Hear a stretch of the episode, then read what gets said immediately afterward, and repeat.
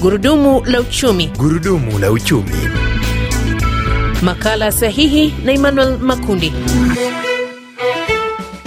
Msikilizaji, mwongo mmoja uliopita, ukanda wa nchi za Afrika zilizoko kusini mwa jangwa la Sahara zilirekodi idadi ndogo ya rasilimali watu kuanzia katika maarifa, ujuzi na afya, ambapo rasilimali watu katika eneo hili ni ndogo zaidi ukilinganisha na mataifa mengine ya dunia.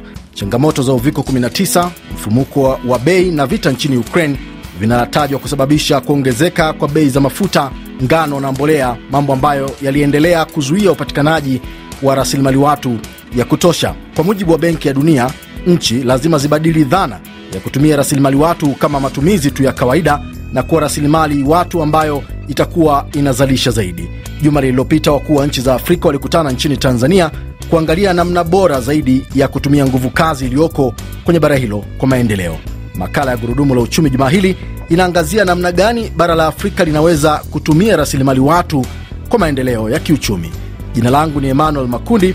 Karibu kuzungumzia hili. Kwenye laini ya simu tunaungana na Profesa Wetengere Kitojo. Yeye ni mtaalamu wa maswala ya uchumi akiwa nchini Tanzania. Profesa, karibu sana kwenye makala ya Gurudumu la Uchumi jumaa hili. Nakushukuru sana nam. uh, Profesa, pengine kabla ya kuendelea na mjadala huu tujikumbushe kidogo ambacho Rais wa Tanzania Samia Suluhu Hassan alikisema kuhusu rasilimali watu barani Afrika. Lazima tujidhatiti kutumia rasilimali watu tulionayo kwa manufaa yetu. Idadi kubwa ya vijana tulionayo Afrika ni fursa ya pekee kwa ajili ya mageuzi ya kiuchumi. Badala ya kuacha vijana hawa wakrosi hizo bahari, wapigwe njiani, wazamishwe, kwamba wanakwenda Europe kutafuta maisha bora. Maisha bora watayapata Afrika tukiwaendeleza. Kuzifungua fursa katika kuitumia rasilimali watu ya Afrika ni wajibu wa kimaadili na ni sharti muhimu la kiuchumi. Na umemsikia bila shaka Rais Samia. Profesa, pengine wewe una mtazamo gani na namna ambavyo bara la Afrika linatumia rasilimali watu uh, katika maendeleo? Mimi nachokiona ni kwamba kwenye kwenye kwa mfano bara la Afrika rasilimali watu haionekani kama kuwa moja ya rasilimali muhimu kama zilivyo rasilimali zingine. Yaani ukijaribu kuangalia mikakati na mipango iliyopo huoni kama rasilimali watu inapewa umuhimu kama inavyopewa rasilimali fedha, rasilimali mashine, rasilimali ardhi na rasilimali zingine. Kwa hiyo ndio, ndio maana tuko hapa, kwa sababu kama wangekuwa wanapewa umuhimu wa kutosha, tungeona juhudi za makusudi zikifanyika. Naam, pengine labda Profesa, ni, ni, ni kutokana na dhana yenyewe kutoeleweka vizuri pengine na, na viongozi lakini hata raia wenyewe ya, ya, ni, ni, ni pande zote mbili uh, uh, viongozi kwa maana ya mkakati ambao unauweka ili kutumia rasilimali hizi. Ukiangalia kwa mfano, hebu angalia kwa mfano mpango mkakati wa nchi nyingi wa maendeleo, alafu upitia uangalie uone kama eh, rasilimali watu imewekwa kama kichocheo cha kukua uchumi, hutaioni hiyo ni moja. Lakini mbili, watu wenyewe sasa ndio ambao hawajioni kama rasilimali. Kwa hiyo haieleweki kwa watu na kwa viongozi na ile mikakati inayotumika kuwawezesha. Kwa hivyo, kwa maana nyingine, ili maendeleo yapatikane hasa kwa bara la Afrika na ili nguvu kazi hii itumike ipasavyo, ni lazima serikali zinapokuwa zinaweka mikakati na mipango ya maendeleo ama ya muda mfupi, ya kati na ya muda mrefu, lazima wazingatie sana swala la watu walionao, ambao bara la Afrika kila uh, mwaka idadi ya watu inaongezeka itakapofika viongozi watakapoiona rasilimali sio, sio tu kwa maneno maneno, watakapoiona rasilimali watu kama rasilimali sawasawa sawa na rasilimali zingine. Tena mimi naona kwamba rasilimali zaidi, kwa sababu hizi rasilimali zingine zote zinaonekana kama zimekufa. Rasilimali ambayo iko hai, ambayo ndio inafanya hizi zingine zifanye kazi, ni rasilimali watu. Sasa ni jinsi gani hii unaiwezesha ili iweze ku, ku, ku, kuunganisha rasilimali zingine katika uzalishaji? Hilo ndio suala ambalo linaleta shida. Gurudumu la uchumi, makala sahihi na Emmanuel Makundi, kila Jumatano saa 12 na dakika 20 jioni, na marudio ni Halamisi saa 1 na dakika 46 asubuhi. Gurudumu la uchumi, makala sahihi na Emmanuel Makundi. Msikilizaji, kama umeungana nasi, makala ni gurudumu la uchumi, na leo hii tunaangazia namna gani bara la Afrika linaweza kutumia vizuri rasilimali watu kwa maendeleo. Na kulizungumzia hili tuna, tumeungana kwenye laini ya simu na Profesa Wetengere Kitojo, ni mtaalamu wa maswala ya uchumi na biashara akiwa nchini uh, Tanzania. Uh, Profesa, uh, viongozi na Rais Samia alitaja kuhusu ushirikishwaji wa sekta binafsi uh, katika kuhuisha swala la rasilimali watu. Unadhani hili gepu lililopo hapa kati ya sekta binafsi na sekta ya umma pia linachangia kwa kiasi gani kuongeza tatizo?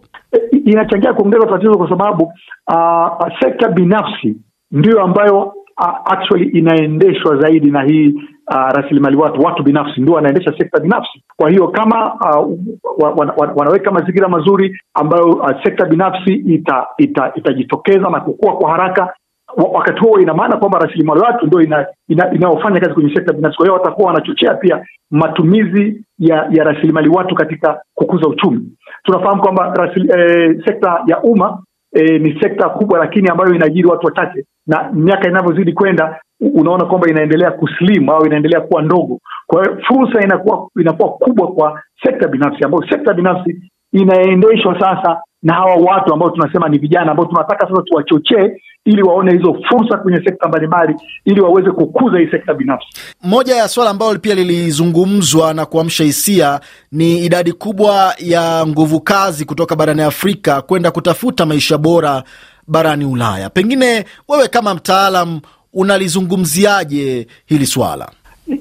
Hili swala ni, ni, ni, ni kushindwa kwetu, kwa sababu vijana wao wanaangalia kwamba mimi nitanufaikaje. Tutaendelea kusema na kuwalaumu vijana, lakini kijana anaangalia yeye atanufaikaje. Umeona, ni, ni, ni kweli ni kwamba ni suala la aibu mtu kutoka hapa kama Tanzania jinsi tulivyo na rasilimali nyingi kwenye kwenye kila eneo, madini, misitu, maji, e, e, ma, kilimo na kadhalika, lakini wanakwenda Ulaya kulea wazee, kufagia barabara na kadhalika. Ni aibu, lakini swala likoje? Swala ni kwamba je, hawa vijana kwanza wana elimu au wana wana wana, wana skills ambazo zinaweza kutumika katika kutumia hizi rasilimali ambazo nimezitaja katika kuendesha maisha yao? Hapo ndipo pana ugumu, kwa sababu utaona kwamba wasomi wengi ndio ambao pia hawajiwezi. Naam, sasa hili lengo Profesa, litafikiwaje ikiwa bado kuna changamoto ya sekta ya elimu, sekta ya afya, sekta ya miundombinu. Bado bara la Afrika linaonekana liko nyuma sana. Hii rasilimali watu itatumikaje ikiwa mambo haya makubwa matatu bado ni changamoto kwa bara hili? Vichocheo vikubwa vya kuifanya rasilimali watu iweze kufanya kazi, namba moja ni elimu.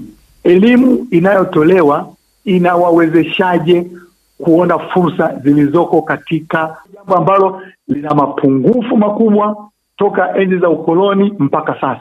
Tunataka tuna, tuna, kuona uh, mabadiliko ya elimu yatawezeshaje vijana wetu ku, ku, ku, kuondokana na na udhaifu huo. Lakini la pili ni, ni, ni upande wa afya, jinsi ambavyo hawa vijana watakuwa na afya njema, maana bila kuwa na afya njema hata hiyo elimu ambayo tunasema huwezi kuipata. Uwe na afya njema ambayo itakuwezesha sasa kufanya kazi lakini pia yako mambo mengi ambayo yanatakiwa yaangaliwe. Ule utamaduni tu wa kufanya kazi, ule utamaduni wa, wa kujua kwamba kazi ndio itanitoa eh, badala ya ujanja ujanja mwingine. Sasa tu, tu, tunaona ujanja mwingi, ufisadi mwingi ukifanyika na, na vijana wanaona ndio njia rahisi ya kupatia mapato eh. Kwa hiyo kuna watu ambao ni mfano mzuri wa, wa upigaji, mfano mzuri wa wizi, mfano mzuri wa utapeli na, na vijana wameingia huko eh, wanapenda kufanya huko badala ya, ku, ya kuona kwamba kufanya kazi kwa bidii ndio njia pekee kama wenzetu walivyotoka Ulaya. Atawatoa hapo alivyo, Lakini pia mipango ya kiuchumi iliyowekwa kuwa absorb kuwachukua hawa vijana ili waweze kunufaika. Mimi namaliza shule kwa mfano na ujuzi na ujuzi fulani, lakini sasa na, natokaje? Naenda kuanzaje? Naona kwa hiyo kuna kuna kuna, kuna mchanganyiko wa mambo ambayo yanatakiwa wafanye kazi ili hawa vijana wawezeshwe wa, waweze kuwezeshwa kukabiliana sasa na changamoto hizo maisha kwa ajili ya kukidhi maisha yao na, ku, na kuendeleza uchumi. Nam Profesa Wetengere Kitojo, nakushukuru sana kwa kushiriki pamoja nasi kwenye makala ya Gurudumu la Uchumi jumaa hili. Nakushukuru sana. Na msikilizaji, na kufikia hapa ndio tunafika tamati ya makala haya kwa juma hili. Shukran uh, kwa Profesa Wetengere Kitojo, mtaalamu wa maswala ya uchumi na biashara akiwa nchini Tanzania. Usikose kuungana nami katika makala nyingine wiki ijayo. Jina langu ni Emmanuel Makundi. Kwa heri.